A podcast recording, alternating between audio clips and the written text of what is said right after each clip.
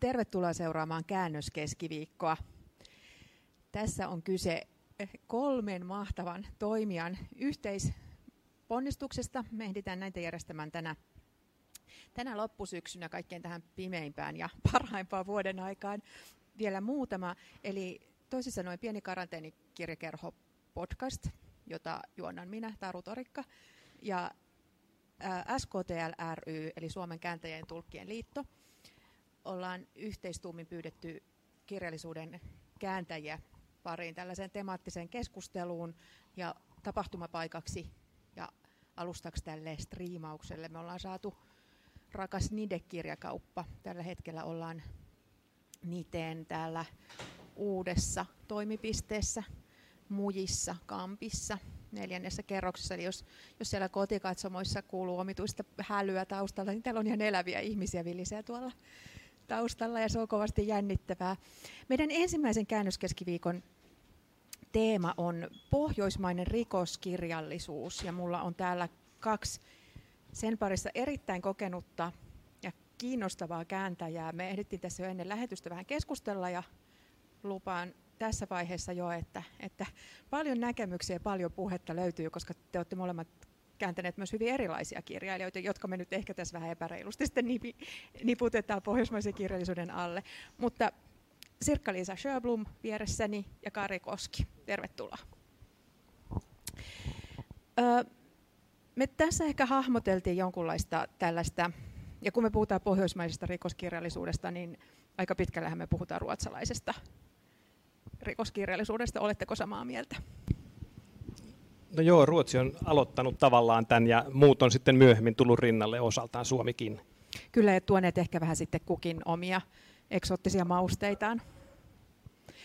Ö, niin tässä aiemmin puhuttiin, puhuttiin jotenkin lähtökohtana siitä, että, että tota, jos ajatellaan, että tämä tämmöinen se, mikä me ehkä mielletään pohjoismaiseksi rikoskirjallisuudeksi, joka jollain lailla poikkeaa vaikka angloamerikkalaisesta perinteestä – jotka on varmaan semmoiset Suomessa kaksi tunnetuinta ö, käännettyä dekkari-asiaa, niin olisi joku tällainen yhteiskunnallinen, jollain lailla yhteiskuntaan sidoksissa ja sitä kommentoiva perinne. Ja se lähtee sieltä 70-luvun Sjöval parista. Tähän voisi laittaa asteriskin, koska tämä myös tämä pari, kirjoittajapari juttu on sellainen, mikä tulee toistumaan tässä sitten pitkin, pitkin matkaa usein. Ja sitten 90-luvulla ö, jotenkin laji oikein ryöpsähtää isoksi, ei pelkästään kirjoja lueta tosi paljon, mutta niiden pohjalta tehtyjä filmatisointeja ja televisiosarjoja katsotaan paljon ja silloin tulee kaksi isoa M, Mankel ja Marklund esiin. Molemmat omalla tavalla käsittelee just sitä ö, jotenkin uuden äärellä olevaa kansankotia ja mitä sille on tapahtumassa ja onko se hajoamassa ja näin. Ja teidän molempien uralla kääntämät kirjailijat alkaa sitten ehkä enimmäkseen toimia 2000-luvun puolella. Tosi tässäkin on se iso poikkeus, Leif G.V. Persson, josta puhutaan kohta lisää. No mä mainitsen, että mä olen kääntänyt tuon Lisa Marklundin viimeisen Annika Bengtsson-kirjan, joka tuossa tuota, ilmestyi ehkä 2015 tai jotain semmoista siinä oli, oli jännä se, että koska niitä kirjoja oli ilmestynyt jo ehkä seitsemän, ja tässä viimeisessä vedettiin sitten yhteen ikään kuin kaikkia lankoja, mitä oli ollut, niin sitten hän, mä olin toki lukenut nämä aikaisemmat joskus tosi kauan sitten, mutta en muistanut mitään, niin sitten jouduin pyytämään kustantamosta, että saanko, saanko sähköisenä nämä kaikki, koska täytyy löytää asioita. Ja löytää just se kaari, että mitä kaikkea hänelle ehti, Annikalle ehti tapahtua siinä uran aikana. Annika Bengtsson on sitä kiinnostava, että hän on ehkä ensimmäinen tällainen naispäähenkilö, joita me nähdään sitten pohjoismaisessa, voisiko sanoa skandidekkarissa ja myös meillä Suomessa. Esimerkiksi Maria Kallio-hahmo on vähän samaa, samaa sukua itse asiassa taitaa jo vähän ennakoida Lisa Marklund ja hän, mutta totta, sieltä tulee se semmoinen nainen, joka on ö, uralla etenevä ja jotenkin hänen hahmonsa kautta tuodaan paljon esiin sitä, että miten, miten naisia kohdellaan, niin sitten siihen tulee paljon perheasiaa ja, ja kaikkea tällaista. Niin, itse asiassa nämä aika monet ruotsalaisen dekarin naissankareista niin lunasti aika kalliisti tämän sisäänpääsynsä tähän, että mun muistaakseni Mark Lundin sankaritar joutui surmaamaan jonkun miehen ja sama oli Oosa Larssonilla. Että tässä, tässä oli niin kuin vähän tämmöinen Peppi pitkä tuossa, ei nyt helvetistä tai ehkä niin kuin sisäisestä helvetistä kumminkin, että se on aika lailla dramaattisempaa. Niin ehkä semmoinen Peppi pitkä tuossa, joka ei, ei saa toimiakaan siellä niin kuin mukavassa kyläyhteisössä, jossa kaikki on ymmärtäväisiä ympärillä, vaan, vaan tota, joutuu tähän karuun uusliberaaliin pohjoismaiseen maahan. Itse asiassa tästä Astrid Lindgrenistä puhuaksemme, niin sulla Kari on hieno teoria siitä, että miten, miten ruotsalaisen dekkarin voittokulku ja jotenkin se suuruus lähtee just sieltä hänestä. No joo, joo, että toi ruotsalainen dekkari kuitenkin on ollut valtava brändi, että ja sen juuret juontaa Astrid Lindgreniin muutenkin, että esimerkiksi Leif G.V. Persson ainakin on ilmoittanut lukeneensa mestari, mestari etsivä Kalle Blunkvisti, mutta niin kuin Astrid Lindgren loi tämän ruotsalaisen kirjallisuusbrändäyksen, hän oli Raben Sjögrenillä kustannustoimittajana ja silloin he brändäsivät tämän pohjoismaisen lastenkirjallisuuden. Eli ruotsalainen lastenkirjallisuus oli oikeastaan aika vallitsevana maailmassa tuosta 50-luvulta 80-luvulle. Ja tavallaan ajatus on sinänsä mielenkiintoinen, että nämä ihmiset, jotka oli sitten tätä dekkaribuumia tekemässä, niin oli varmaan lapsena lukenut just näitä ruotsalaista lastenkirjabuumia. Ja se näkyy sitten siinä, että samalla lailla kuin ruotsalaisilla on Ikea ja Abba, niin ruotsalaiset lähti tekemään tätä kirjallisuutta vientiin, että siinä missä esimerkiksi Suomessakin dekkarikirjailijat oli usein enemmän poliiseja, rikostoimittajia tai nimenomaan dekkareihin erikoistuneita, niin Ruotsissa hirveän monet kirjailijat huomasivat, että nyt tämä lähtee vetämään, niin sinne tuli hirveän monet aiemmin muita kirjoja kirjoittaneet vakiintuneet kirjailijat ryhtyi dekkaristeiksi, mikä oli aika uusi juttu. Mm. Hyvänä esimerkkinä just vaikka se Mankel, joka tota, oli kirjoittanut ja on myöhemminkin kirjoittanut kaikenlaista muutakin, mutta sitten jotenkin niin kuin se, tästä me myös ehdittiin vähän puhua siitä sellaisesta samalla kun tässä jotenkin 80, 90 ja 2000-luvun aikana on, on noussut tota, dekkari sellaiseksi jotenkin viimeistään silloin niin semmoiseksi legitiimiksi tavaksi jotenkin paitsi viihtyä, niin myös ikään kuin saada tietoa yhteiskunnasta ja siitä, että minne ollaan menossa. Ja, ja sitä luetaan ehkä jollain lailla vähän niin kuin juhlavammin kuin monta muuta, muuta tota kirjallisuuden genreä. Ö, miten te ajattelette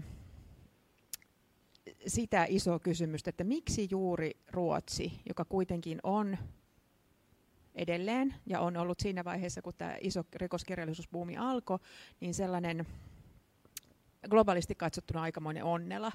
Ja Pohjoismaissa varmaan rikosprosentti on, on matalampi kuin mitä se oli vaikka joskus 50-luvun hurina päivinä tai puhumattakaan sitä ennen. Ö, miksi rikos on niin suosittu tapa tarkastella just vaikka ruotsalaista yhteiskuntaa tai norjalaista tai tanskalaista? No onpa nyt aika maailmoja syleilevä kysymys tämä, mutta tuota, tämä menee nyt ihan kyökkipsykologian puolelle. Mutta Se on mä hyvä aj- paikka viihtyä. mä ajattelisin sillä tavalla, että, että juuri siksi, että Ruotsissa asiat oli niin hyvin, niin niin tuota, on niin kuin ollut turvallista lukea, lukea tällaista rikoskirjallisuutta, kun siis tämmöinen, musta on hyvin yleisinhimillistä, että ihminen haluaa turvallisesti pikkusen pelätä. Siis ajatelkaa vaikka kummitusjuttuja. Ö, niin, niin tota, sitten on Ruotsissa on ollut asiat riittävän hyvin. Et mä oon aika varma, että jos maassa on asiat oikeasti tosi kurjasti, niin ei, ei sitten enää huvita mm-hmm. ruveta tämmöistä lukemaan. No mutta tämä oli nyt kyökkipsykologiaa, mitä sä Kari? No, tämä on sitten ehkä kyökkisosiologiaa, mutta et niin kun, niin kun siinä on just se, että jos ajattelee, että on poistettu tämmöiset niin kun yhteiskunnalliset muuttujat, että tuo, tuo ja tuo on huonosti, niin silloin se nousee jotenkin tietyllä tavalla yleisinhimilliselle tasolle. Ja tämähän on tavallaan uutta kanssa pohjoismaisissa dekkareissa, että kun muistelee tämmöisiä perinteisiä dekkareita, niin ne yleensä tapahtuu enemmän tai vähemmän jossakin suljetuissa piireissä, että jossain saarella jotain aristokraatteja on jossain ihmeellisessä murhaleikissä, tai sitten mennään todella johonkin sanoin kuvaamattomaan kurjuuteen tai tämmöiseen alamaailmaan, niin tavallaan Pohjoismaissa kuitenkin on eletty ihan toisenlaisessa yhtenäisyyskulttu- yhtenäiskulttuurissa, ja se on sitten tuonut ne rikokset lähemmäs, että, että kun sä luet pohjoismaita dekkari ihan missä päin maailmaa, niin siitä tulee se, että tämä voi tapahtua myös minulle, mm-hmm. ja se heti koukuttaa eri tavalla.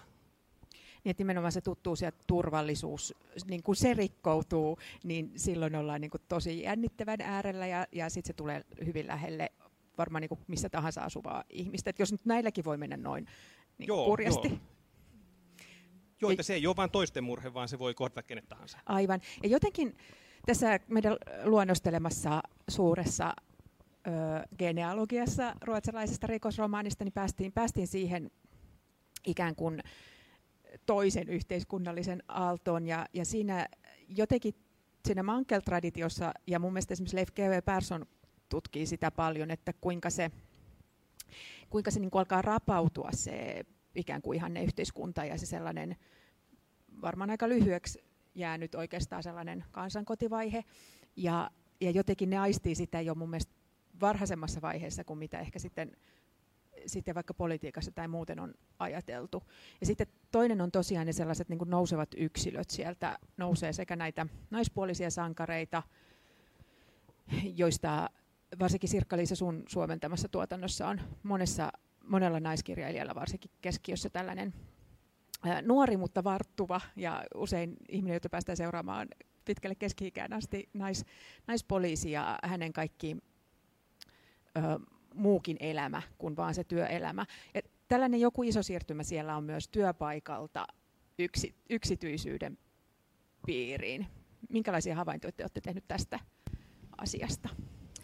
No jos mä kommentoisin nyt vähän, vähän näitä tuota, naiskirjailijoiden kirjoittamia dekkareita, esimerkiksi Anna Janssonin dekkarit, jotka sijoittuu Gotlantiin, ja nämä Viveka Steenin Sandhamnin murhat, joita oon kääntänyt, niin tuota, tässä on mun mielestä semmoinen mielenkiintoinen juttu, että tuota, semmoisen perinteisen romanttisen viihteen julkaiseminen on vähentynyt. Et kyllä sitä nyt julkaistaan edelleen Daniel Stiiliä taidetaan edelleen julkaista, mutta joka tapauksessa vähentynyt. Chiklittiä julkaistaan.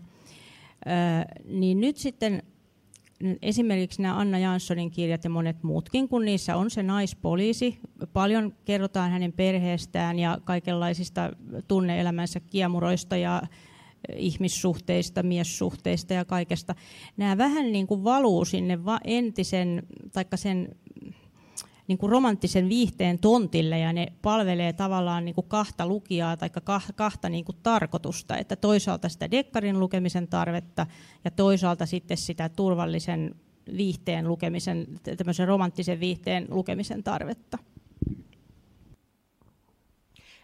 Joo, toi on kiinnostava intersektio siinäkin mielessä, että tota, toinen iso juttu, mitä, mitä viime aikoina on tullut rikoskirjallisuuden puolella, on sellainen jotenkin true crime ja todellisuuteen perustuva ja kaikki tällainen. Ja siinäkin mun käsittääkseni naislukijat on, ja kuuntelijat ja kuluttajat, jos rumasti sanoo, on, on niin kuin isossa osassa. Ja siinäkin on usein sitten tämä tällainen joku niin kuin henkilökohtaisen aspekti ja, ja sitten romantiikan myös niissä jotenkin jo niissä juonissa mukana.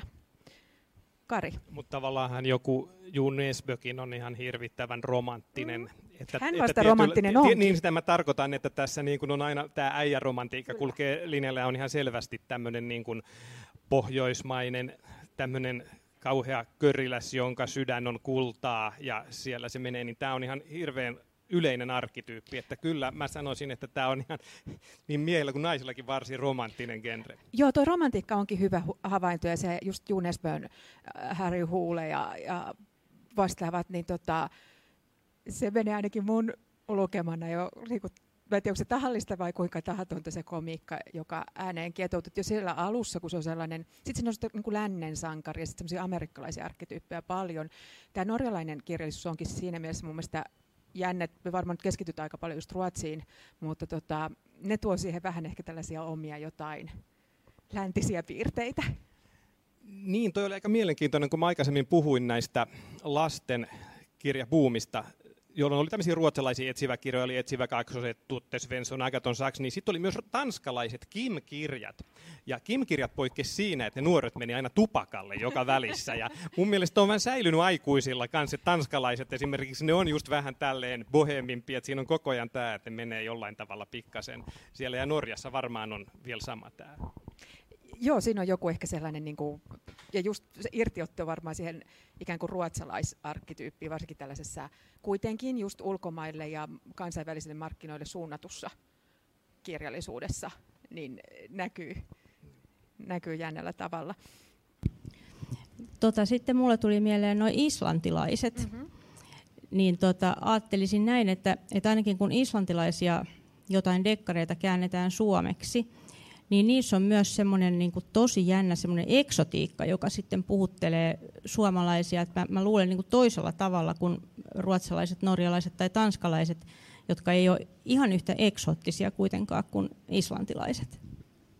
Islantilaisissa vielä se, että onkohan se myös niin kuin kuinka harkittua tai, tai, tai jotenkin semmoinen juttu, ja miksi ei, mutta se, se, että se on myös hauska, että kuinka jotenkin just niin kuin nämä Skandinaavian maat on helppo tulkita jotenkin semmoiseksi normaaliksi tai sellaiseksi niin kuin yleis, semmoinen, että, että tällä ei toimii tavallinen yhteiskunta ja näillä on jotenkin normaali kulttuuri.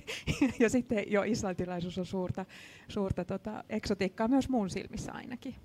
No jos mä olisin islantilainen kirjailija, niin ilman muuta mä laittaisin sinne sitä islantilaista eksotiikkaa ja yrittäisin myydä sillä teoksiani. Vähän sama kuin mitä tekisin ainakin minä suomalaisena, suomalaisena rikoskirjailijana.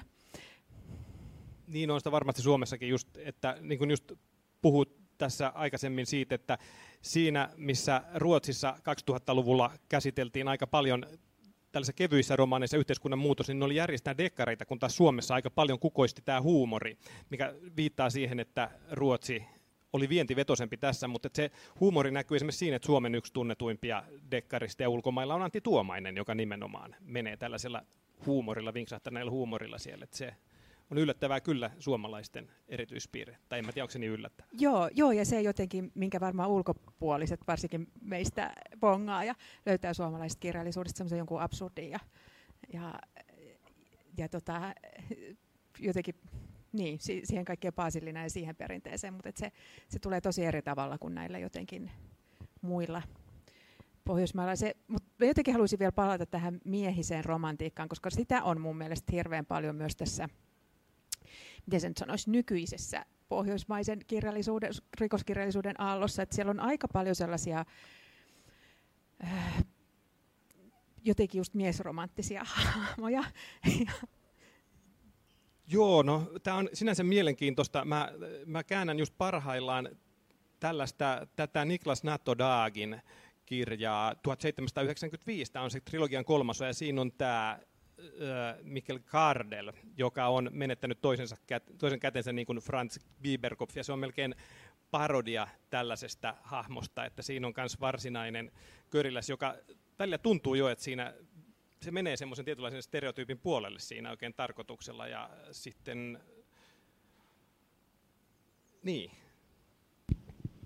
Niin, tuli tästä miesromantiikasta sitten mieleen, että mä tuossa justiin käänsin, käänsin tuota Anna Janssonin uutta sarjaa, joka sijoittuu Örebruuhun ja jossa on miespoliisi päähenkilönä tämmöinen Christopher Bark, jolla on tuota hyvin traumaattinen menneisyys ja siinä hän nyt kovasti sitten – sitten tuota on rakastunut naiseen ja kaikki on kauhean ongelmallista ja tätä kauheasti pyöritellään, että kyllä tämä näyttää tosiaan niin kuin myös, myös siellä miesromantiikan puolella, tota, tai, tai niin kuin, että dekkarit palvelee sitten sitäkin. Mm-hmm. Mut sitten täytyy nostaa esiin todella kiehtova hahmo, eli Lars Keplerin Joona Linna, että mä oon paljon kääntänyt näitä dekkareita, ja kyllä mun täytyy sanoa, että Keplerin kääntäminen on joka kerta ollut yhtä puistattava kokemus. Et, et joku, niillä on aivan käsittämätön kyky päästä ihon alle, ja siinä on niin kuin,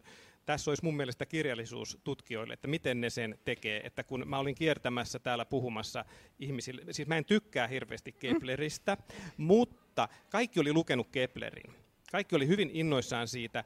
Ja sitten siinä on koko ajan semmoinen jännittävä taso, että, että kun tässä tullaan tähän sarjallisuuteen, että ne, on, ne tuntuu, että tässä on tarkoituksenmukaista raa, raakuutta tässä kirjassa, mutta sitten kun ajattelee, siinä on koko ajan menee semmoinen vanhatestamentillinen taso, että Kepler kuvaa ihmisiä sillä tavalla, että he kuluttaa paljon. Tuntuu, että se on niin kuin ihan varakkaita keski-ikäisiä ihmisiä, jotka on jotenkin täysin tunteellisesti lapsen tasolla. Ja sitten siinä, ne, on kun, ne on todella kuin tällaisia lampaita, jotka joutuu murhaajien saaliiksi. Ja sitten niin tota, Kepler ei Kepler, Linna kokee kaikki mahdolliset takaiskut. Se Joo. oikein kulkee kärsimyksestä toiseen ja se yrittää varoittaa ja häntä ei kuunnella.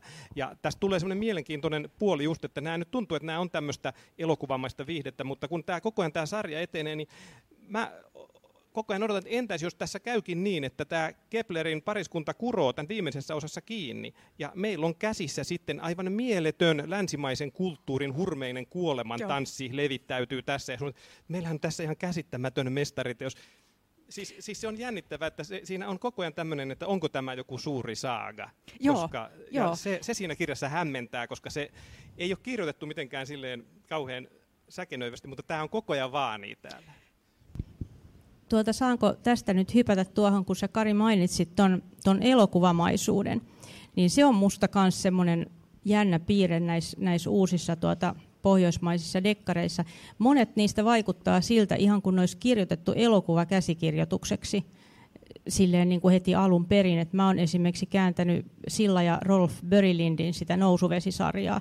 Se on niin kuin hyvin semmoista, että siinä otetaan, niin kuin, otetaan kamera suunnataan tonne ja on, on kuva, ja sitten kamera suunnataan tonne ja on kuva. Mm-hmm. Et, et tässä on, siinä on sekä se sarjallisuus että se elokuvamaisuus. Joo, ja jotenkin semmoinen niin laatu-TV-sarja kautta sitten elokuvasarja.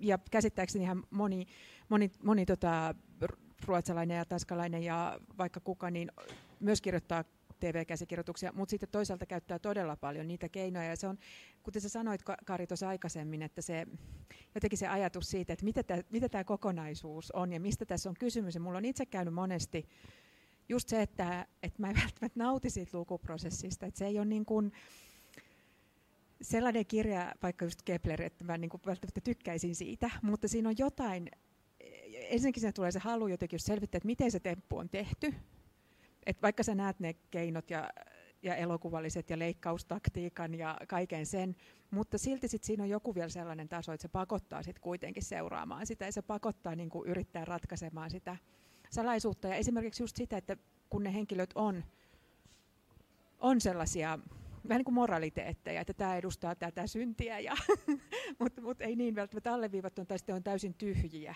kaikista hyveistä, että ne on vaan sellaisia kuluttavia. Camilla Legberg on toinen, jolla on niin kuin, aivan siis sietämättömän hirveitä ne hänen myös sankarinsa, ja sitten mä koko ajan niin kun, mietin sitä, mä oon koko ajan lukiessa siinä, että onko tämä taidetta, ja mä oon niin kuin mukana jossain valtavassa projektissa, jossa on saatu niin miljoonat lukijat tähän mukaan, vai että mistä tämä kertoo, että mistä tässä oikeastaan on kysymys? Niin kyllä tämä Kepler ja monet nämä Shop Till You Drop genren kirjat muistuttaa jo vähän kauhua, että siinähän mennään aika paljon. Tuo elokuvallisuus on aika mielenkiintoinen, koska tämä on myös jännittävää, että näissä uusi, uudemmissa kirjoissa ihan uusi tärkeä lähde kaikille, jotka haluavat perehtyä näiden kirjailijoiden kiitokset, ne venyy koko ajan. Ja monet sanoo, että, että mahtavaa, että te ostitte tämän käsikirjoituksen ensisynopsista vilkaisemalle. Siinä näkee, että niin kuin tietyllä tavalla nyt on tärkeää saada tämmöinen vetävä story. Ja ne kirjalliset keinot jää usein vähän niin kuin lapsipuolen asemaan siinä, että tuntuu, että mennään muilla keinoin. Joo, että kyllähän sitä, siis kirjailijat osaa kirjoittaa cliffhangereita, ja siinä sitten lukijana tietysti rupeaa miettimään, että, että tota, olenko tyhmä, kun menen tähän, ja vai, vai tuota, onko tämä taitavasti kirjoitettu, pitäisikö mun mennä tähän, eikö mun pitäisi, tällaista. Puhutaan tosiaan tästä vähän kirjallisesta näkökulmasta ja tekstin kannalta ja sellaisista ö, kirjallisista hyveistä. Ja, ja tämä on mielestäni ihanaa, kun te olette aika suorasanaisesti kohdelleet näitä käännöstöitänne. Ja, ö, minkälaisia havaintoja siellä, onko siellä sit esimerkiksi joitain sellaisia helmiä, joiden, joiden tekstin kääntäminen on niin kuin viehättävä ja ihanaa, ja, ja mistä syistä ehkä se aina oma työ, mitä siinä tulee havainneeksi? Kumpi haluaa aloittaa? No jos mä tässä kohtaa nyt mainitsen, mainitsen semmoisen Liina Bengtsdotterin, jota, jota on kääntänyt kaksi kirjaa, semmoisen kuin Annabelle ja semmoisen kuin Francesca. Ja tuota, ne, on, ne on semmoisia, ne on niinku tosi kirjallisia dekkareita. Niitä on ollut hirveän mukava kääntää. Ne ei ollut, kun mä en ihan hirveästi tykkää semmoisesta, että on kamalasti verta ja suolenpätkiä, ja mä oon niin onnekkaasti niiltä aika hyvin välttynytkin, mutta tuota, et, et niissä ei hirveästi ole, ja siellä on semmoista psykologista pohdintaa, joka on musta ihan hyvää, ja just se, että ne on sillä tavalla kirjallisia, niin, niin tuota on, musta tekee niistä niin kuin hiukan keskimääräistä parempia dekkareita. Joo, mä oon myös lukenut ne, ja ne on mun mielestä tosi, niissä on joku tosi viehättävä taso, ja, ja sellainen, ne naiset ei ole niin yksioikoisia kuin mihin on ehkä just viime aikoina dekkareja lukiessa. Ne ei ole myöskään niin kuin yksioikoisesti sankarillisia tai sellaisia menen ja teen tyyppisiä ihmisiä, vaan, vaan että siellä on paljon sekä psykologisia tasoja, mutta kuten sä sanoit, niin kirjallisia. Jotenkin tuntuu, että siinä on viittauksia moniin, moniin puoliin ja kaikkea tällaista. Joo, se niissä on mukavaa, että, että ne hahmot, tuota, että ne ei ole niin yksulotteisia ja on monenlaisia harmaan sävyjä ja ne on jotenkin sitten heti todellisemman tuntuisia tietenkin. Kyllä, ja sitten, sitten vielä sekin, että ainakin mun mielestä niissäkin se juoni on sitten kuitenkin todella yllättävä. Sitä jotenkin pitää itseään niin semmoisena paatuneena lukijana, että, että ei ylläty mistään, mutta, mutta niiden kohdalla mulle kävi kanssa se, että mun on pakko kerta kaikkea selvittää, että mistä tässä voisi olla kysymys, ja mun odotukset monta kertaa sinne sen lukemisen aikana ehdittiin jo kääntää, että toi on kyllä hieno nosto, ja toivottavasti siitä tulee lisää paljon, koska monta, monta naisen nimeä vielä käyttämättä. Joo, aivan. Kari, minkälaisia havaintoja sulla on tästä? Joo, joo siis, siis kyllä, mun tä, kyllä, mulla on, kyllä mulla on hyvä sanottavaa melkein kaikista, että sanotaan, että, että otetaan nyt ihan nopeasti tämä Leif G.V. Persson, joka on todella semmoinen kuivan huumorin sellaisten letkautusten mestari, että se on hauskaa. Ja sitten mä aloitin, mä oon ollut Arne Daalin mukana koko matkan ja se on ollut tavallaan onni, että on päässyt aloittamaan, että Arne Daal on hyvin nauttii kielestä, kielellä leikkimisestä. Ja se ei ole tavallaan hirveän vaikeaa, vaan siihen on ilo heittäytyy mukaan. Että siinä on koko ajan semmoinen hirveän skarppi läsnäolon tuntu ja hirveän hyvä rytmitaju siinä ajotukset, kaikki kohdallaan. Että se tuntuu, että siinä niin kuin menee vain kyytiin, että tähän voi luottaa, että tämä toimii. Se on hieno. Ja kyllä mun täytyy Keplereitäkin puolustaa just siitä toimivuudesta. Että sanotaan, että vähän samalla lailla Wagneriakin aikoinaan moitittiin, että ei näin saisi säveltää, että tämä on vaan tämmöistä hirveät subjekt- suggestiivista ja samalla lailla sitten niin kuin Kepleritkin toimii. Ja sitten kyllä, no joo, joo, ehkä kielellisesti näin, että, että Arne Dahl nousee kyllä esiin. Ja sitten mun täytyy taas tämmöinen uusi nosto, että tämä, joka nyt sai tämän, tämän, tämän lasiavain palkinnon, tämä tämä Tuve Alsterdal Juurakko, niin se on oikein hieno kirja ja se sai oikein miettimään tätä, että kun ruotsalaisen dekkarin historia just sillä tavalla, kun sitä on todella miettinyt, että mihin on kadonnut tavallaan se Henning Mankelin empatia, mikä nousi Mankelin kirjoihin, että mitä Ruotsille oikein tapahtuu, niin se jotenkin palaa tässä. Että oikein tuntuu virkistävältä. Sen vasta havaitsi, että miten tämä dekkari on mennyt, kun tulikin tavallaan tämmöinen kunnon old school tyylinen ruotsalainen dekkari, että se oli hirvittävän ilahduttava kokemus kääntää. Joo, tuo empatia ja sen välillä katoaminen on mielenkiintoinen pointti, koska mä muistan silloin, kun Mankel oli, oli tota, voimiensa huipulla ja hänen, hänestä Tämä luettiin ja kirjoitettiin meidän lisäksi paljon, paljon maailmalla ja esimerkiksi ö, brittiläiset käsittääkseni hurahti kunnolla Mankelin ja, ja sitten on paljon puhe, puhuttiin silloin just niin kuin angloamerikkalaisen rikosromaanin, siis jos mennään dekkarin ulkopuolelle, niin sellaisen niin kuin oikein rikosta käsittelevän ja yhteiskunnallisen rikosromaanin ja sitten tämmöisen ruotsalaisen kuitenkin empaattisesti sitä tarkastelevan ja ikään kuin aina olosuhteiden uhreja ymmärtävä perinne ja sitten se sellainen, vaikka no jopa jollain Ruth Renderlillä tai tämmöisellä niin suurilla, suurilla tota, britti murhaamisen nimillä, niin niillä on jollain lailla semmoinen kyynisempi ja, ja ikään kuin, niin kuin ulkopuolisempi suhde siihen just pahuuteen. Et mistä Sirkka-Liisa kanssa ehdittiin jo vähän puhua, että se pahuus on jotain sellaista olemassa olevampaa ja ikään kuin itsenäinen ilmiö. Ja sitten on se pohjoismainen pitkä trendi, jossa sille etsitään syitä ja jossa sille nähdään syitä.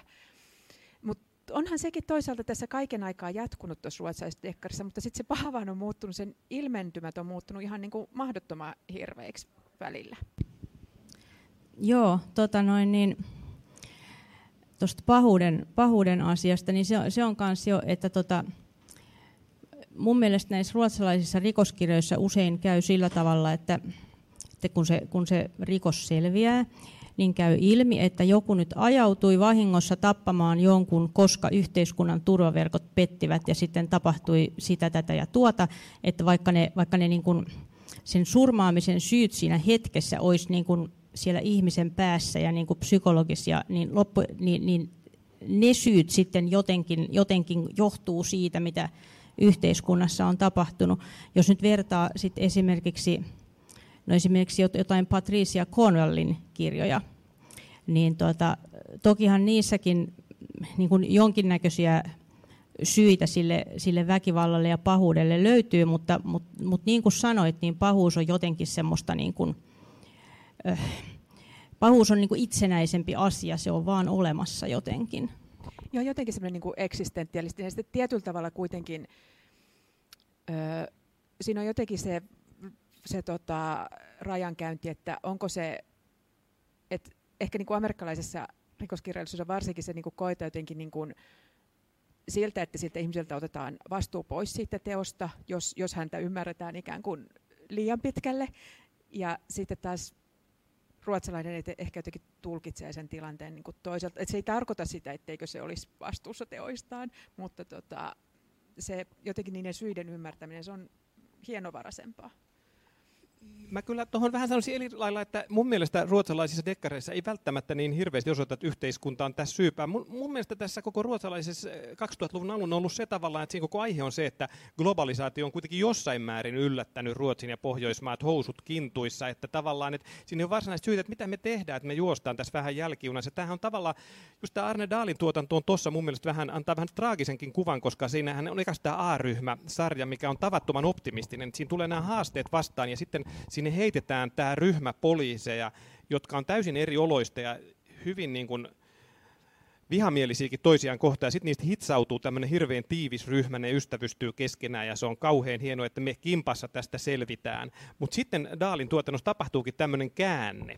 että niin kuin, jotenkin, että me ollaan hävitty tämä matsi ja nyt tässä Berger ja Blum-sarjassa mä luulen, että se tapahtui tässä Opcop-sarjassa se käänne, missä nämä A-ryhmän tyypit meni näihin Euroopan kuvioihin, ja siinä se oli huomattavasti pessimistisempi, sitä ei ole suomennettu, mutta nyt tässä mennään sitten tavallaan ihmismielen syövereihin, ja siinä tavallaan kirjailija pelaa enemmän sillä, että miten se voi vetää niin kuin lukijoilta maton alta mm. uudelleen ja uudelleen, mutta että se menee semmoisessa tavattomassa synkkyydessä, että tota,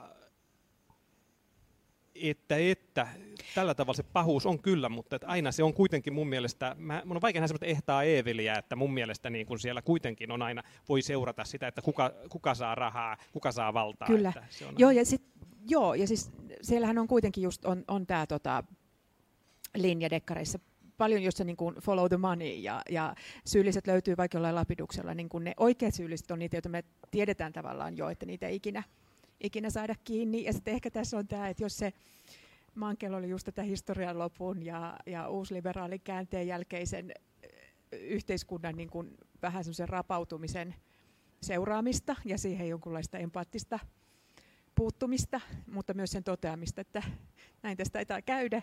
Ja, ja samoin Arne Daalisen alku, niin sitä loppu ollut tällaista jonkunlaista just, just niin kuin viritetyn globalisaation ja syyskuun 11. päivän, koska niissä myös vilisee aika paljon nykyään ruotsalaisessa dekkarissa heti, kun menee vähänkin niin kuin isompi kuin pois sieltä perheenpiiristä ne murhat, niin tota, siellä on terroristeja ja terrorismin vaaraa ja kaikenlaista, ja sitten tavallaan myös sen varjolla tehdään sitten monenlaista. Mietin tässä just esimerkiksi vanhaa kunnon Leif G.V. Perssonia, joka on sille vaikka kuinka monella vuosikymmenellä jo ollut, ollut siellä sitten mukana. Joo, Perssonhan oli Sjövalin ja Vaalöön aikalainen. Ja tässähän nyt Sjövalin ja Vaalööt ei ole hirveästi käsitelty, tai me tässä aiemmin puhuttiin siitä, että tavallaan Ruotsissa oli 70-luvulla hyvin vahva yhteiskunnallisen romaanin, joka katsoi oikeastaan kaikki yhteiskunnan alueet, niin se oli enemmän osa sitä ilmiötä, et, ja joka nyt käsitteli sitten sitä rikosta ja sitten se tietysti nousi semmoisen oman suosioon, mutta se ei tavallaan syntynyt tämmöisessä dekkaribuumissa.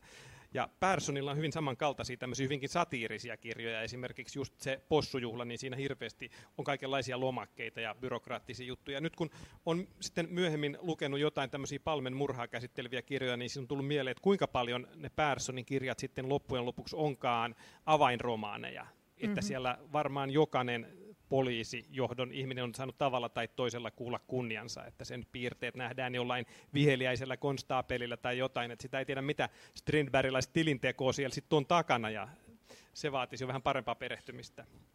Siitäkin voisi mukava lukea tutkimuksia, että, että jotenkin just siitä mm, ikään kuin eh, samalla kun kirjoittaa romaania, niin kirjoittaa historiaa. Ja mun mielestä hän tekee myös niin kuin, siis nautittavaa proosaa siinä, siinä, että kuinka ne aikatasot esimerkiksi he vaihtelee ja kuinka niin kuin se, ne vilisee aika epäluotettavia kertoja ja kaikkea tällaisia. On ja sitten Personilla on muistelmateoksia, joita ei ole suomennettu ja ne valaisee aika paljon esimerkiksi. Personhan itse oli tuommoisena parikymppisenä vähällä se sotkeutua rahan pesuun, kun se oli kesätöissä. Hmm. Että, tota, että se oli aika mielenkiintoista. Muista, miten hän siitä sit selvisi, mutta että maksoiko se jotenkin rahat takaisin tai jotain. Mutta että se, on, se on hauska, mitä tässä just mainitsit, niin tota, toisaalta myös on ehkä se käsitys vaikka Ruotsista kuitenkin sellaisena niin suht ö, tasa-arvoisena yhteiskuntana, mutta nämä aika moni näistä rikosromaaneista parhaista, niin jotenkin seikkailee siellä näyttäen niitä niin kuin pieniä luokkaeroja, niitä sellaisia ikään kuin siinä olevien ihmisten hyvin tuntemia ja hyvin niin kuin haistamia ja, ja niin kuin sellaisia, myös sellaisia jotenkin erilaisia seiniä, joiden läpi ei niin vaan mennä vaan ja jotenkin se on mun mielestä tosi herkullista sellaisessa yhteiskunnassa, joka on tavallaan niin tosi tasainen, mutta, mutta sitten jos se on niin nyansseissa kuin se, että sitten kuvaltaisi vaikka jotain paljon, paljon niin kuin enemmän selkeää luokkayhteiskuntaa. Tämä on, tämä on mielenkiintoinen kysymys näissä, mitä, mitä mä oon kääntänyt. Kun joskus on ihan tullut verranneeksi silleen mielessäni Anna Janssonia ja Viive Kasteenia – että nämä Anna, Anna Janssonin lähestymistapa on niin kuin huomattavan paljon sosiaalidemokraattisempi kuin, kuin tuota Viive Kasteenin näissä kirjoissa. Että Anna Jansson saa välillä semmoisia, siis hän alkaa niin kuin saarnata tällaisista sosiaalidemokraattisista aiheista. Tämmöisiä pitkiä puheita siellä joskus kirjoissa joku henkilö esittää. Ja, ja sitten taas tämän Viive Kasteenin kirjat, niin tuota, ne, ne ne niin kuin, toki niissäkin on erilaisia henkilöitä tietenkin erilaisista luokista, jos nyt luokista voi puhua, mutta, mutta se lähestymistapa on niin kuin yläluokkaisempi selvästi ja se, se, se jotenkin käy läpi koko sen tuotannon, se vaan niin kuin tulee sieltä läpi.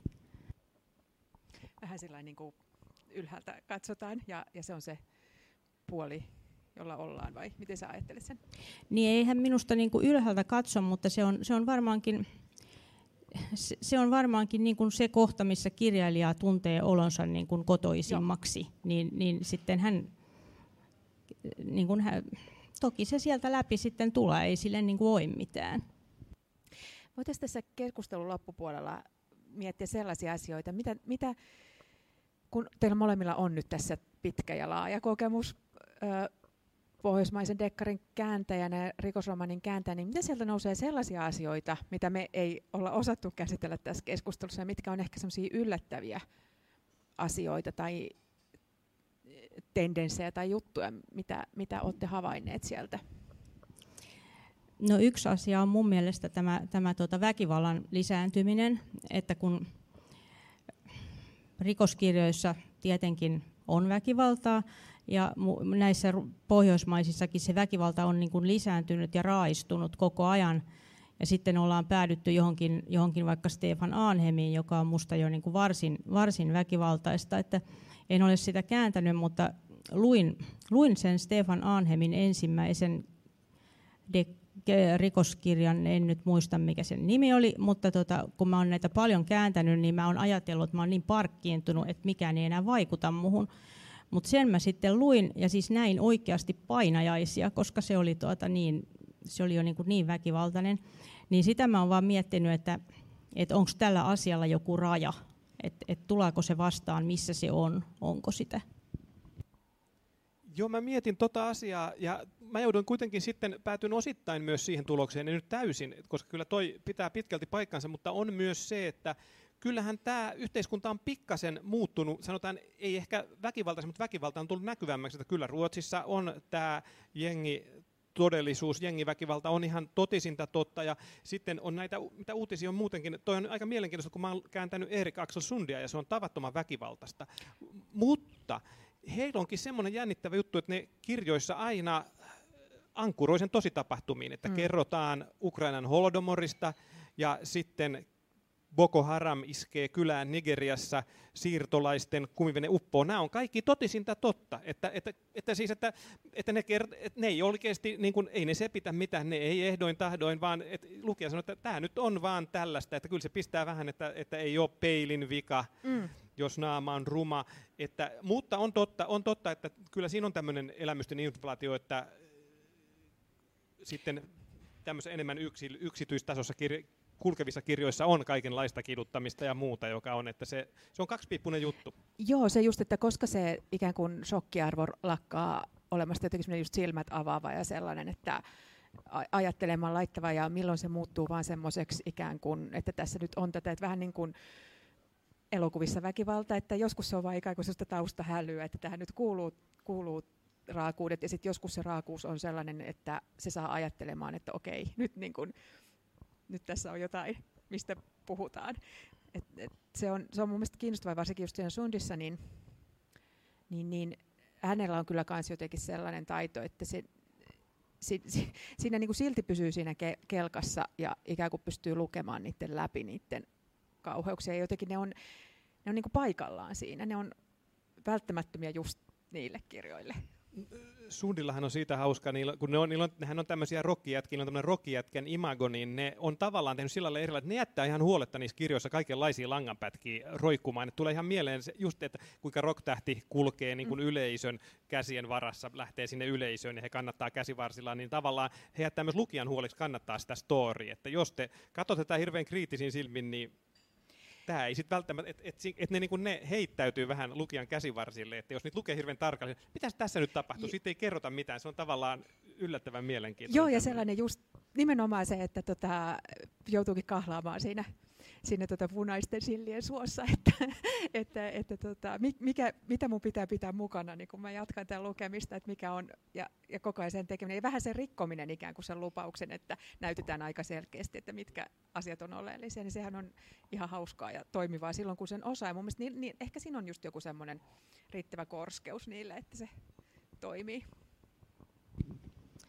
Joo, ja kyllä noi tosi kiitettävästi py- pysyy sillä tavalla ajan hermolla, että rupesin tässä just miettimään, että minkälaisia teemoja siellä nyt mullakin on viime aikoina noissa tullut vastaan, että, että on ollut kaikenlaista niin kuin kansainvälistä huumekauppaa, ihmiskauppaa, elinkauppaa, siis niin kuin kaiken näköistä, mitä nyt on viime aikoina ylipäätään maailmassa ja yhteiskunnassa tapahtunut. Kyllä, ja se tulee just sit sinne rauhalliseen yhteisöön, ja, sinne, ja sitähän se tekee, ja, ja siinä mielessä ne on, niin kuin, että ei tosiaan voi syyttää peiliä, jos, jos naama on vino. Onko jotain semmoisia, olette sitten huomannut ihan jotain uusia aiheita tai sellaisia, mitä ei olisi vielä aiemmin käsitelty? Näkyykö missään teidänkään tämmöisessä jutussa vielä esimerkiksi korona-aikaa tai tällaista? No, tota mä mietin, että ei ole tullut koronaa. Mä, no, no, no siis kyllä, tämä ei ole varsinainen dekkari, tämä on tämmöinen jännityskirja, että on tämmöinen dystopia-trilogia, että ollaan jossain 2040-luvulla, missä jonkinnäköinen tämmöinen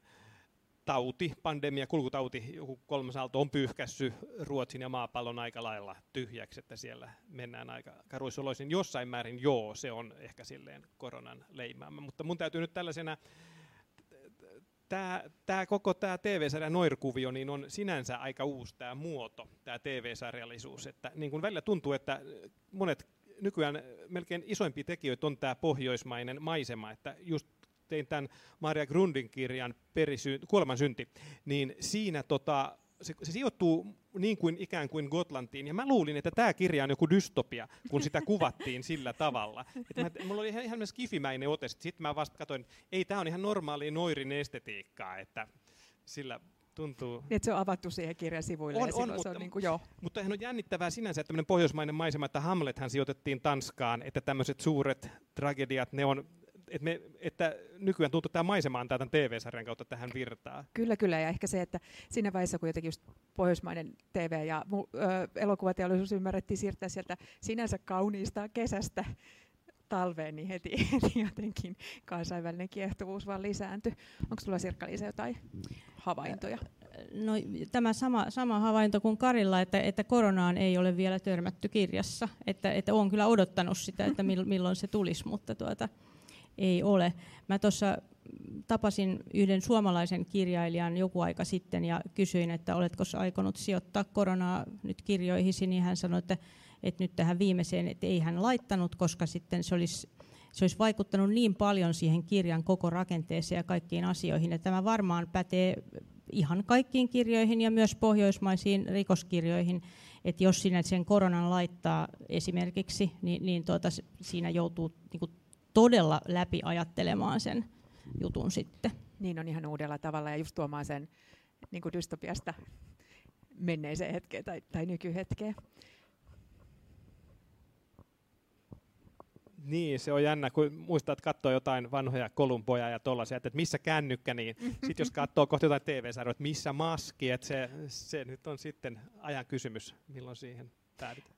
Niinpä. Mä jossain vaiheessa tuossa, kun oli kaikkein eristy, eristynein, niin en ollut varmaan ainoa ihminen, joka huomasi järkyttyneen, että ihmiset kättelee ja halailee toisiaan mitä täällä tapahtuu.